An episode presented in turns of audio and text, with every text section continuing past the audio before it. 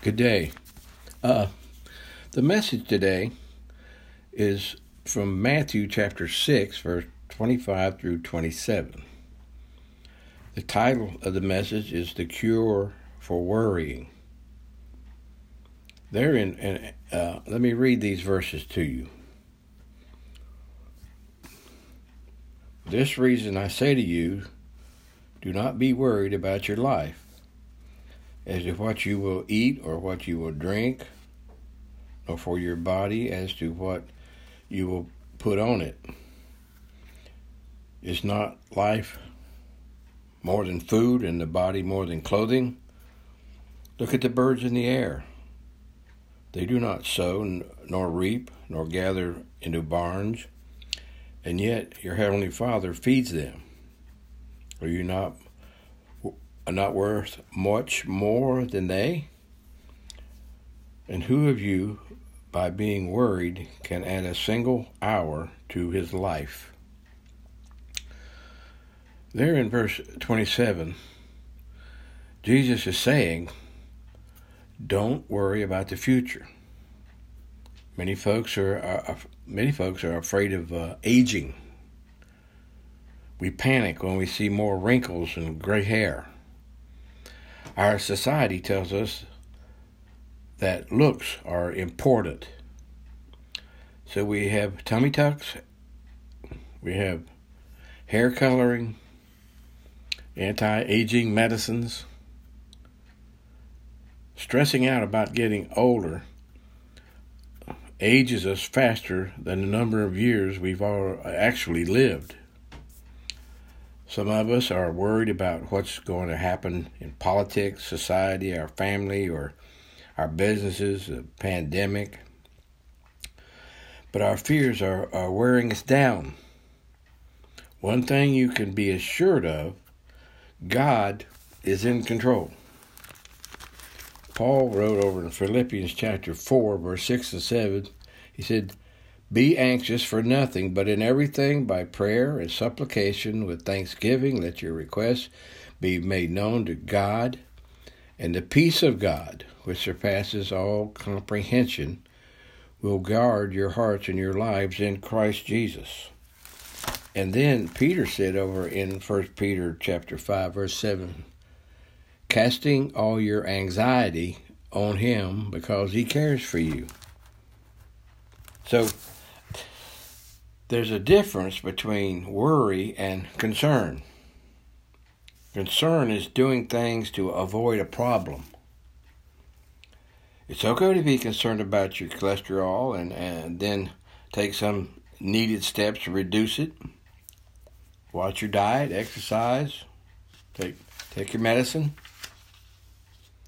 It's okay to be concerned about your children and your grandchildren. Remember, Concern moves us to take action. Worry paralyzes us. You ever notice that we worry about something uh, way before it happens? We wor- worry takes the joy out of life. Now, our, our, our word worry comes from an old German word that means to choke or strangle. Now, let me give you five reasons we shouldn't worry.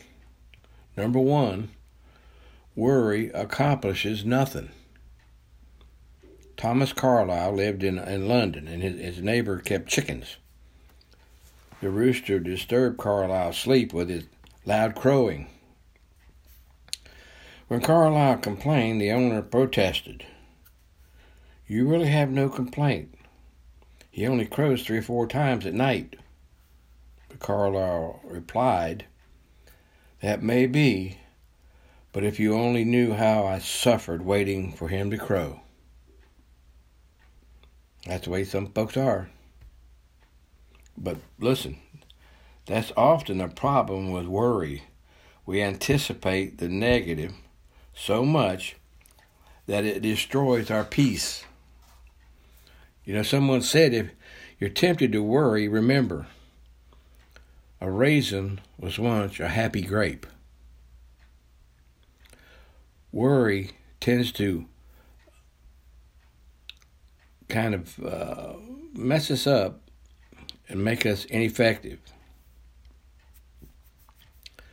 A survey of uh, students in 21 U.S. colleges indicated that worries get the lowest grades.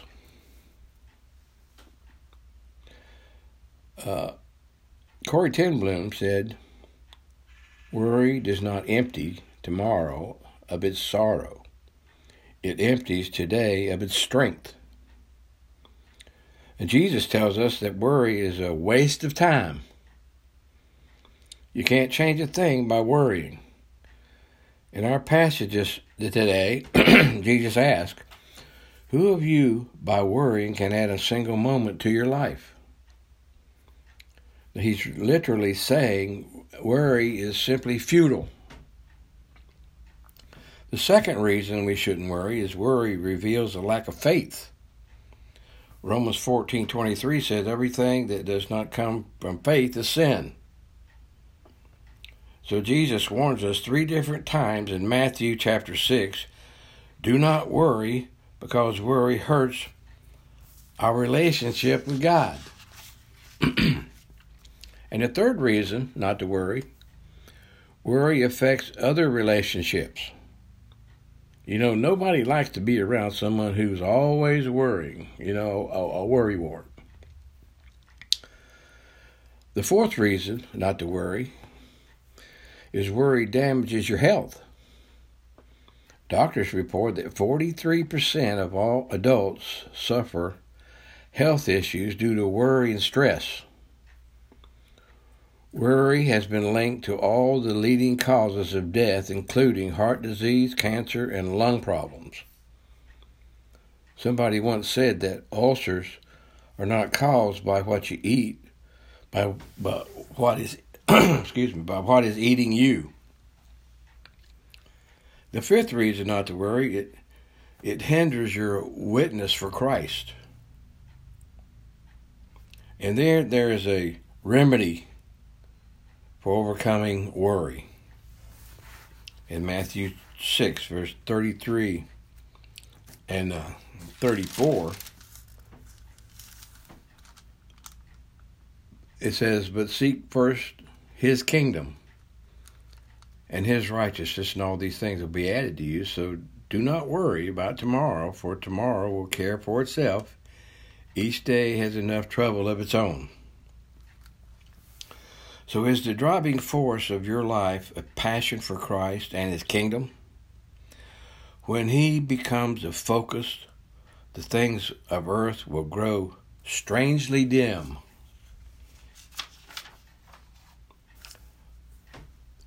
Another thing I want to mention is that Jesus gives us a four step remedy for overcoming worry. First one is this focus on the eternal, not the temporary. See, the problem is we're more concerned with the things of this world than with the things of God. Over in, uh, let's see, Second Corinthians chapter 4 and verse 18 says, While we look not at the things which are seen, but the things which are not seen, or the things which are seen are temporal. The things which are not seen are eternal. And another thing, we have to live one day at a time. Worrying about tomorrow only takes away the energy you need to live today. Listen, don't spend your time fretting about tomorrow.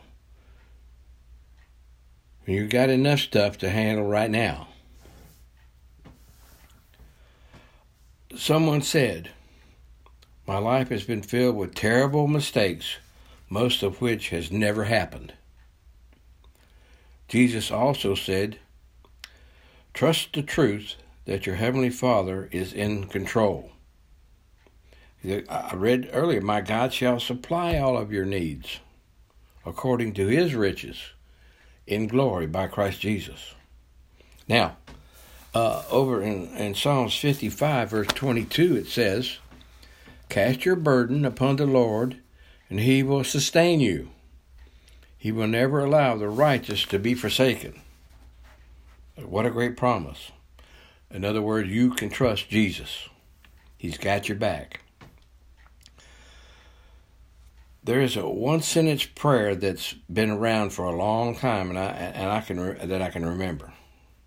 It says it goes like this: Lord, help me to remember that nothing is going to happen to me today that you and I can't handle together. Amen to that.